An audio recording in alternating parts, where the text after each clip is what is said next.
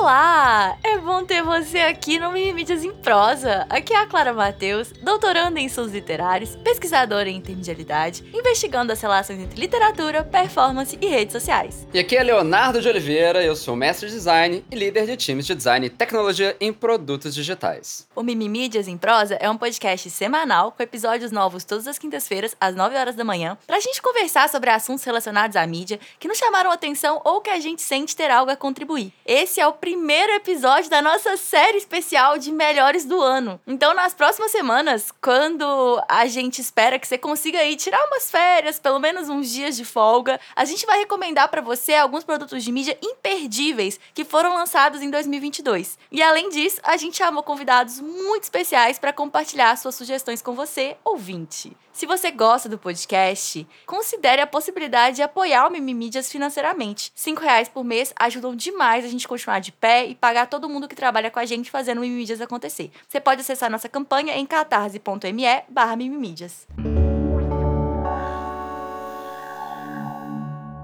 E aí, Léo, você trouxe pra gente alguma recomendação hoje? Eu trouxe, assim, na verdade não fui eu, foi uma pessoa queridíssima, queridíssima, que, Clara, eu acho que é a melhor maneira da gente começar essa nossa breve temporada de Melhores do Ano. É com ninguém menos do que Tavo Silva. Ah, delícia! Uma ótima forma de começar. Muito bom, muito bom. Nosso queridíssimo amor do nosso coração, inclusive tô morrendo de saudades, viu, Tavos? É, bom, Tavos, ele dispensa maiores apresentações, mas eu acho que vale a pena, ainda mais para quem é mais novo por aqui no podcast. Além do Tavos ele ter criado Mimídias comigo e com a Clara lá em 2017, claro, 2017. O Tavos é o nosso queridíssimo amigo de longa data, assim pra mim, do ensino médio, jogando RPG live action, da Clara, acho que desde a faculdade, né, Clara? Não sei. Isso, desde o primeiro semestre da faculdade. E aí, hoje, o Tavos, ele é doutorando, pesquisa literatura de Segunda Guerra Mundial. Além de hoje, também escrever na Long Hat House, que é a desenvolvedora de jogos fantástica, responsável pelo fantástico game da Andara. Se não jogou, jogue aí, ó. Já traficando recomendações que não são desse ano. e aí, Tavos, meu querido, se você estiver escutando, saiba que sempre perguntam de você por aqui, lá no canal no YouTube. Então eu queria dar um salve. E para quem não tá a par, o Tavos, ele decidiu sair do projeto lá em 2021, mas continua aqui nos nossos corações, aí com Sim. participações ocasionais super deliciosas. E o que eu acho mais divertido, Clara, é que quando eu mandei a mensagem de convite pro Tavos, falando para ele falar com a gente do melhor do ano dele, ele disse que ele já estava pensando há semanas qual que seria a recomendação dele. Achei maravilhoso. Maravilhoso. Então, bora lá, bora escutar o Tavos? Bora. Oi, Léo. Oi, Clara. Feliz ano novo para vocês. Olá, ouvintes do Mimimídias. Muito obrigado pelo convite para participar desse pedacinho do episódio de Melhores do Ano do podcast do Mimimídias em Prosa. É, aqui é o Tavos, é, se por acaso alguém não reconhece minha voz ou não me conhece. E, bom, enfim, 2022 foi um ano massa. Assim, nem tanto. Não, mas foi, foi um ano massa. É, e eu tô algumas semanas pensando o que incluir como o meu melhor do ano, a minha recomendação do ano, né? E eu pensei muito em música, porque foi um ano que teve muito lançamento de bandas e de artistas que eu gosto demais, assim. Então, Blind Guardian lançou o um disco novo, que é o The God Machine. Tinha sete anos que eles lançavam um disco novo. Porcupine Tree, que era uma banda que tinha acabado em 2012, uma das minhas bandas favoritas, voltou e lançou um álbum é, que chama Closure Continuation, que é muito massa também, desde 2012, tem um 10 anos. Kendrick, né, lançou o é, Mr. Morale and the Big Steppers, que é um descasso, descasso, enfim. E desde o Dem 2017, né, que a gente não tinha disco novo do Kendrick. Eu descobri umas bandas novas esse ano também, então tem uma aqui que eu fiquei impressionado, que chama Ash Spire, que lançou um disco chamado Hostile Architecture, que é um disco de black metal experimental com jazz conceitual sobre arquitetura hostil e brutalismo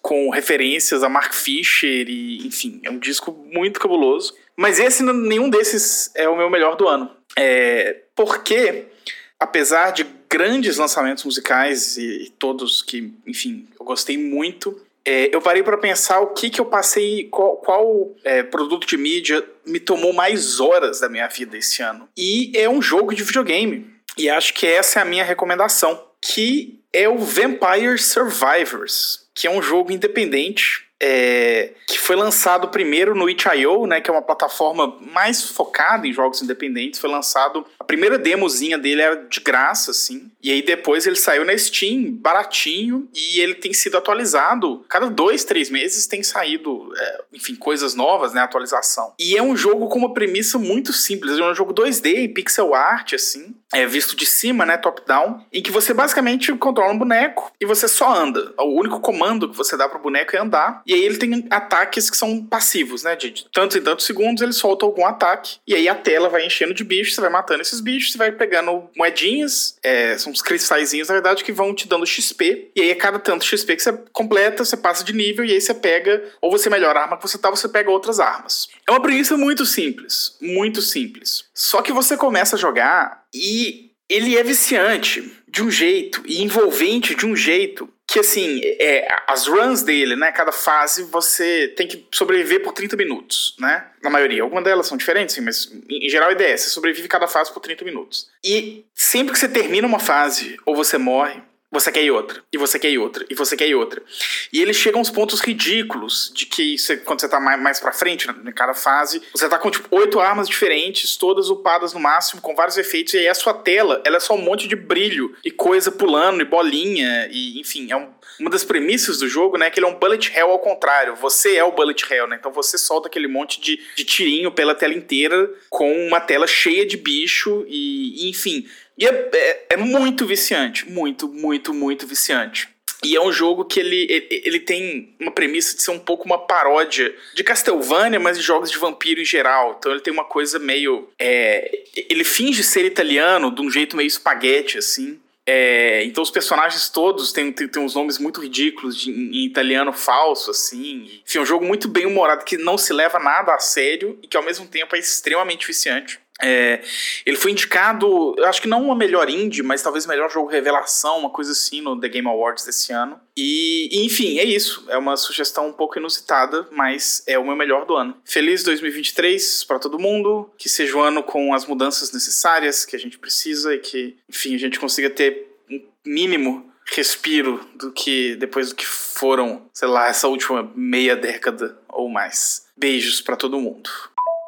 Tavos! Roubando eu descaradamente. Roubando descaradamente. Não, é impressionante, Léo. Olha só, se, se tem alguém aí que acredita que pessoas mudam. Sacanagem. Tá aí a prova. Desde 2017, o Tavos rouba as recomendações e enfia um milhão de recomendações. um milhão? Quando é uma, uma. Não, alguém contou? Eu perdi as contas. Eu não faço ideia de quantos um discos ele recomendou. Eu acho que foi um milhão. Um milhão, um milhão. você acha? Não, inacreditável. Mas ótimo ótimo também, porque eu tava. ah, tenho certeza aí. Que, os, que eu, os discos que eu ouvi dos que ele listou são realmente legais, então fica aí de brinde. De brinde. 900 milhões de, de recomendações de álbuns de Não, música. eu achei muito bom, porque na metade do áudio que ele vai começar o melhor do ano de verdade. Assim. é, é, é 100% Tavos. Pra quem tava com saudade, deu pra matar a saudade, é. assim, do Tavos no, no, na sua essência máxima. Ai, ai. Mas eu. Ó, tá, roubou, mas eu separei, tá, claro, os links e os nomes. É Blind Guardian, The God Machine, Porcupine Tree, Closure Continuation, Kendrick Lamar, Mr. Morale and the Big Steppers e Ashen Spire Hostile Architecture. Então vai ter tudo lá também na descrição, enfim, tô, tô E a gente combinou de, de ouvir, né, as recomendações ah, não, Então não, espero que você tenha ouvido. Não, você acha, né? Você acha. Não, é sem tempo, irmão, mas assim, vou colocar na, na minha na minha vitrola, que quero escutar, enfim, né? Até porque tem muita coisa aqui que é meio até nostálgica, né? Tipo Blind Guardian, principalmente, eu acho que toca no, no período da minha adolescência que é interessante, enfim. Mas bora lá, assim, né? O, o Vampire Survivors, Vou só dar um pouco mais de contexto que eu dei uma olhadinha, assim, e tudo mais. Ele foi desenvolvido pela Ponko. E o que eu achei, que é uma desenvolvedora independente, enfim, e o que eu achei mais legal da recomendação do Tavo, especificamente, claro, é que é um tipo de jogo que é especialmente amigável para pessoa que tem um cotidiano muito atribulado, porque ele segue muito aquela lógica de pequenas partidinhas, assim. Então é fácil de encaixar dentro da rotina. Coisa de 30 minutos que eu consigo me imaginar, por exemplo, sei lá, jogando depois do trampo e antes de dar aula. Putz, 30 minutos para poder ali ó, esvaziar a cabeça, ficar bem relax ali, que, que, é, que é bem legal. E é um tipo de jogo que eu tenho gostado mais e que eu tenho me visto jogando mais frequentemente do que jogos que tem uma, uma sabe, tipo uma história, assim, que eu tenho que acompanhar, me envolver emocionalmente, que eu não quero largar, né? Esse não, pelo menos, putz, 30 minutos dá para fazer. E eu cheguei até a ver algumas outras reviews. E eu tenho que dizer assim, que é um jogo muito interessante, pelo que outras pessoas falaram também, mas é importante alinhar a expectativa em relação ao gráfico. Porque, assim, o gráfico, ele não é impressionante, ele não é o, o, o, Não parece que é um jogo que vai te impressionar e que vai te cativar. Mas todo mundo que eu vi falando falou, tipo, do quão viciante é e do quão ele tem essa grande é, replayability, sei lá, tipo, a, a facilidade uhum. de você jogar e voltar. E a partir dos lançamentos de novas habilidades, equipamentos, etc., você volta de novo e quer experimentar com isso tudo, assim. É, achei, achei bem legal, já tá aí para poder aproveitar um pouco mais aí entre momentos atribulados de vida. Bem, bem legalzinho, bem legalzinho. Esse, esses jogos mais casuais eu achei uma boa recomendação. E você, Clara? O que, que você trouxe aí para estrear o nosso Melhores do Ano? Então, Léo, para as minhas recomendações, eu escolhi falar de obras que eu não discuti no Em Prosa, mas que eu considero terem sido muito marcantes para mim. E eu posso, ao longo das próximas semanas, acabar sem querer falando de algo que eu já trouxe pro podcast. Claro que posso, porque minha memória anda péssima, mas que fica aí o registro que eu tô me esforçando para falar de produtos de mídia, de mídia que for, são inéditos aqui do nosso podcast. É, então, vamos lá. Uma coisa que eu acho muito interessante de falar é que, em termos de literatura brasileira, 2022 foi um ano muito interessante. É, acho que você sabe, Léo, que o prêmio de maior prestígio da literatura brasileira é o Prêmio Jabuti, né? Sim, sim. Então, é um prêmio que existe desde 58, né? 1958. E o Jabuti tem muitas categorias. Tem conto, crônica, poesia, história em quadrinho, infantil, juvenil, etc, né? Mas também tem categorias de não ficção, fomenta a literatura, livro brasileiro publicado no exterior, enfim. Tem categorias técnicas técnicas, capa, ilustração, projeto gráfico, tradução, enfim, é um projeto, é um prêmio enorme, né, gigante. A categoria que mais me interessa e que é considerada uma das mais prestigiosas do prêmio é a categoria romance literário. E esse ano aconteceu uma coisa mágica. Os cinco livros finalistas da categoria romance literário foram escritos por mulheres. E eu achei tão inspirador ver cinco homens de mulheres naquela lista que eu resolvi ler os cinco finalistas e isso é uma coisa que eu nunca tinha tido interesse em fazer antes, sabe? Sabe? É, e hoje eu queria falar sobre um dos livros indicados, que não ganhou o prêmio, mas que me deixou lelé da cuca, que é a pequena coreografia do Adeus, da Aline Bay. E o motivo pelo qual eu quero falar desse livro é que eu imagino que muita gente que ouve o podcast tem um pouco de medo de literatura. Acha que literatura é uma coisa difícil, que é inacessível. E assim, francamente, eu não conheço uma única pessoa que não conseguiria acessar o texto da Aline Bay. E talvez por isso também os livros dela estejam vendendo tanto. Enfim, o livro, esse livro conta a história da Júlia. E aí a gente tem acesso a uma pequena fatia da infância dela e uma fatia da vida adulta. E a vida da Júlia não é tipicamente feliz. É, ela tem uma relação muito pesada e muito difícil com a mãe, um pai muito ausente, problemas sociais, e é uma história com a qual muita gente vai se identificar. A forma do texto é muito interessante porque o uso do espaço da página é pouco convencional, com quebras de linha e brincadeiras tipográficas que não são típicas do texto em prosa. Para dar um gostinho e mostrar que não precisa ter medo de literatura, a minha parte favorita do livro diz assim: A sua avó era pior que eu, Júlia. Mas o que a minha mãe não entendia é que ser menos pior ainda era muito pouco. Nós precisávamos de uma mudança radical. E para isso, ela não teve forças. A dona Vera nunca soube como se levantar do que lhe acontecia. Era vaidosa a ponto de não acreditar que aquilo que estava acontecendo justamente com ela nutria essa sensação de incredulidade permanente e nunca conseguiu ou quis sair desse lugar. Não é o livro ganhador do Prêmio Jabuti de Romance Literário, mas é o vencedor da categoria do Prêmio Clara Mateus de Romance Literário para começar a voltar, começar ou voltar a ler literatura que eu acabei de inventar. Então fica aí a minha recomendação de A Pequena Coreografia do Adeus da Aline Bey. Muito bom.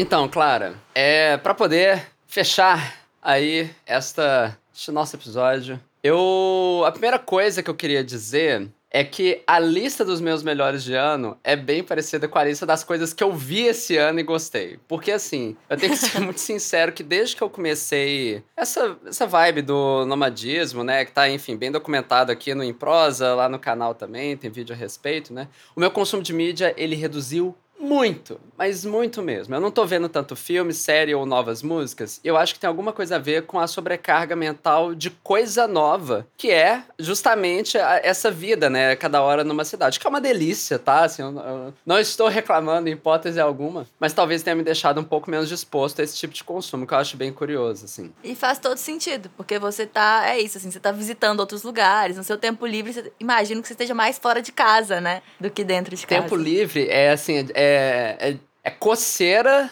pra poder sair, tipo, ver ali na esquina, sabe? Tipo, a gente quer, sei lá, às vezes tem algum monumento, algum museu, é, alguma, enfim, praia, né? Por que não? Restaurantes. E tem um pouco dessa, desse senso de escassez que é, gatilho de urgência, né? Assim, porque a gente só tem tanto tempo. E o mais provável é que a gente nunca mais volte para cidades que a gente tá conhecendo agora, sabe? Não.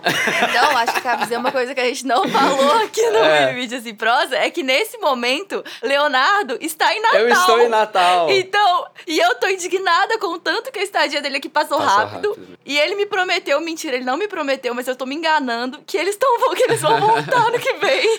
Não, boy. Porque tem muita coisa para fazer. É e eu só tive a sensação do tanto que esse mês que eles passam viajando passa rápido, agora que eles estiveram aqui, sabe? Voou. E, e Natal, assim, não era. Minha, minha recomendação agora não é Natal, tá? Mas Natal é, me pareceu não só uma boa cidade para visitar, mas uma boa cidade para ficar, assim, sabe? Tipo, bem. Do que a gente viveu aqui, tá muito legal, muito legal. Enfim. É a companhia, É Léo. a companhia também, também. E um monte de outras coisas, mas a, a companhia dela, certamente. É, mas enfim, aí nisso tem algumas coisas que se salvam, tá? Do, do, Melhores do Ano, eu vou compartilhar aqui com vocês. Começando, né? Uh, queria começar essas recomendações justamente com algo que vem desse nomadismo, claro. O que acontece é que desde que a gente começou lá em janeiro de 2022, a gente já visitou Belo Horizonte, claro, né? Enfim. Uh, mas foi interessante colocar Belo Horizonte nessa lista, porque a gente esteve em Belo Horizonte como a gente tentou estar nos outros lugares. Então, sendo mais ativo, visitando coisas, enfim. É, Florianópolis, Goiânia, Fortaleza e Natal. Em cada uma das cidades a gente ficou cerca de mais uns dois meses, um mês, tendo visitado algumas coisas nos arredores. Enfim, daí, uma das coisas que a gente tem gostado de conhecer uh, nos lugares e conhecer o próprio lugar é indo aos museus de cada cidade. Que tem algo de muito bacana em ver que, em como, né, que cada lugar conta a sua própria história e mitos. E nisso, eu vou comentar de uma exposição que esteve aberta este ano no Museu de Arte do Rio, o MAR, mas que infelizmente se encerrou em junho de 2022, que eu até cheguei a falar de uma obra desta, dessa exposição, né? A exposição chama Crônicas Cariocas, e aqui no podcast eu trouxe a obra Deixa Acontecer Naturalmente. Você lembra disso, Clara? Não sei se... Eu lembro, eu lembro. que era, enfim, uma... A pessoa fritando um ovo no asfalto no Rio de Janeiro, assim, bem, bem surreal, assim.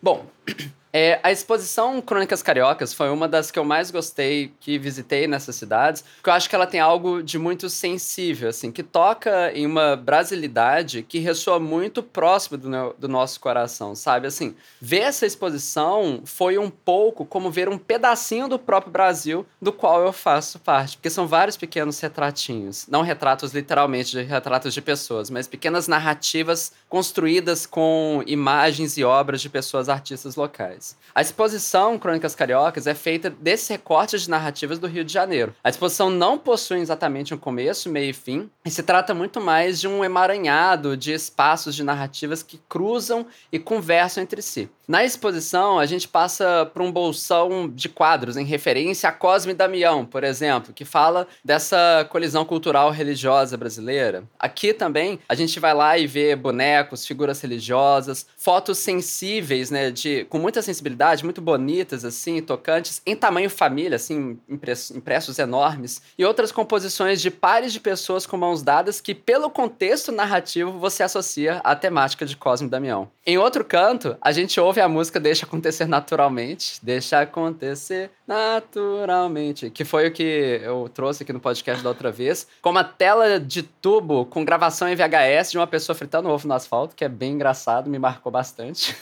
Isso ao lado de outros quadros que tratam a vida agitada de botecos na rua, nas ruas né, do Rio de Janeiro e essa vida no asfalto, né? Essa era a premissa ali. Em outro espaço, uma sequência de imagens com referências às pessoas vendedoras de mate da praia. Em outro, uma cortina que esconde um canto sobre cinema erótico na cidade. Em outro, mampo, mantos, né? De profetas do fim da cidade do Rio de Janeiro, e especificamente lá também tava um manto do Bispo do Rosário, que é bem bonito, apesar dele não ser originalmente do Rio de Janeiro, se não me engano, mas estava lá também. E em outro também, em outro canto, é celebrado futebol, a festa nos bares e carnaval. Enfim, é um espaço com várias pequenas bolhas narrativas das cidades que se escondem atrás da cidade. É muita coisa linda, tocante, problemática e muito interessante. E sei lá, eu acho que tem alguma coisa de especial quando você vê a cidade contando a sua própria história, sabe? É tipo uma disputa de narrativa da identidade que eu acho interessante. Eu fico pensando, sei lá, em Belo Horizonte, Museu Minas Vale, que ele conta algumas coisas, mas não conta outras, né? Ou então, sei lá, se a gente for até. Acho que em Florianópolis tem um museu também que tem essa mesma vibe. É, são recortes muito escolhidos do que é a narrativa meio hegemônica local ali. Enfim, achei bem legal. E aí, é, só pra eu posso, eu vou querer roubar um pouquinho, claro, é, mas é muito rapidinho. Pode, é muito pode, rapidinho. Lógico que pode. Não, eu, eu dou umas, eu darei umas roubadas Não, então- as minhas então tá recomendações desses esses episódios especiais. Então, tudo bem. É, que eu queria deixar uma menção honrosa, que eu queria ter trazido também. É, só que eu fui ver que, na verdade, é de 1999 a exposição. ela, ela, é, ela é estática, né? Tipo, é uma exposição que fica lá sempre. Que é a exposição Vaqueiros, que tá lá no Dragão do Mar, em Fortaleza. Dragão do Mar é um espaço cultural lindo. E essa exposição Vaqueiros, que é de 99, um pouco fora do escopo aqui de recomendações do ano, ela conta a história dessas pessoas, né, vaqueiras lá, e enfim, tem um final meio triste, é bem tocante, mas como fica para sempre lá, essa dá para visitar se você morar mais ou menos perto. Mas assim, como não dá mais para visitar, Clara, essa exposição especificamente, porque ela já acabou, a Crônicas Cariocas, e também porque ela estava no Rio de Janeiro, não sei se ela vai voltar em outro lugar, né? Acho improvável, mas enfim, eu deixo outro convite aqui, outra recomendação para pessoa que tá aí ouvinte, que é visite os museus, espaços de memória da sua cidade, se tiver, tá? Porque a gente aprende muito com os espaços físicos e ter essa vivência tátil de aprendizado é muito diferente, porque a gente tá muito acostumado, né, a aprender aqui na internet, lendo, que tudo bem, é super legal e tal, é, mas é bem transformador tá ali vivenciando, escutando, cheirando, tocando, às vezes quando pode, né, ali a, a história da cidade nessa fisicalidade. Então, pensa é, nesses espaços de memória locais seus e talvez pense nessa ideia de experimentar a sua cidade como se você estivesse viajando, assim. É, é, um pouco a recomendação. E é uma recomendação mega interessante e relevante, assim. Pensar sei lá, uma semana que você tiver de férias, se você não for viajar, você pensa, o que eu faria nessa cidade se eu nunca tivesse vindo aqui, se eu fosse uma turista? E talvez você vá acabar se surpreendendo que muitos desses passeios turísticos, você que mora aí, por não ter esse senso de urgência, você acabou nunca fazendo e serem lugares e coisas que você nunca fez. Isso é uma coisa que me surpreendeu muito morando em Natal, assim. Várias pessoas com quem eu conheço, que estão morando aqui há muito tempo, ou que nasceram aqui, é, têm destinos turísticos que são um pouquinho afastados, mas que quando alguém tá passando aqui uma semana fazendo turismo, a pessoa vai, que muitas vezes gente que mora aqui há anos nunca parou pra ir conhecer, tipo, pequenos paraísos que tem aqui perto de Natal. É, e é uma coisa que eu tô sempre, porque eu tô ficando aqui um pouco mais tempo, né? Não é uma relação desse nomadismo curtinho, assim, que vocês estão fazendo. É, um, é isso que eu tava, brinquei de chamar aqui de um nomadismo acadêmico involuntário. Mas é uma coisa que eu tenho me lembrado muito, assim, que eu tô por aqui, aqui por um tempo. E com isso acabei percebendo tanto que as pessoas que não têm essa sensação de que elas estão indo embora e, e, e nada na vida é para sempre, é tudo temporário, é, elas acabam não fazendo coisas que a cidade delas tem de mais surpreendente para quem não conhece. Muito bom. Uma ótima forma de fazer isso é recebendo visitas. Se você tiver visitas para receber, renova o olhar. Mesmo a gente ficando dois meses parece curto, né? Mas é o suficiente para É muito. A gente é umas criatura, Clara, que acostuma rápido demais, impressionante. É, total. Aí você naturaliza, né? Aí a gente recebeu Thaís, uma amiga lá no Rio de Janeiro, ela falou assim: nossa, que arquitetura interessante aqui no centro do Rio. A gente nunca olhou pro alto, no centro do Rio de Janeiro, Uhum. sabe? Assim, muito. Muito doido, muito doido. E é muito real. Eu, Tipo, eu tô aqui há oito meses e meio, mais ou menos, e eu recebi visitas, né? Minha família veio, a gente recebeu família três vezes nesse período. Uma coisa muito legal de estar numa cidade incrível é que as pessoas querem te visitar. É, mas aí uma coisa que aconteceu é que é isso. Essas semanas que a gente tem visita são as semanas que a gente mais faz coisa, assim. É muito legal mesmo. Visitas são ótimas formas de conhecer o lugar onde você mora. Excelente, Léo. Adorei. Então, gente, se você gostou do episódio, compartilha com alguém que também anda precisando de boas recomendações. Se você quiser comentar qualquer uma das recomendações que foram feitas aqui essa semana no podcast ou compartilhar qual o seu lançamento favorito de 2022, saiba que a gente quer muito te ouvir. A gente tem sala no Discord só pra gente conversar sobre mídias em prosa. Você pode acessar o nosso Discord e trocar ideia com a gente em discord.io barra mimimídias. Se você preferir, pode escrever pra gente nas redes sociais também. Mimídias em prosa só é possível graças a nossas pessoas apoiadoras do Catarse. Vem você também conhecer a campanha em catarse.me barra mimimídias. Mimídias em prosa é editado pelo incrível Tane Koshima. Espero que você tenha gostado do episódio e a gente fica por aqui. Você pode continuar nos acompanhando nas nossas redes sociais. No Twitter eu sou arroba Clara Mateus, no Instagram arroba Clara Mateus underline. E eu sou arroba Leo underline BOS no Twitter e arroba Leonardo underline BOS no Instagram. Tchau! Tchau!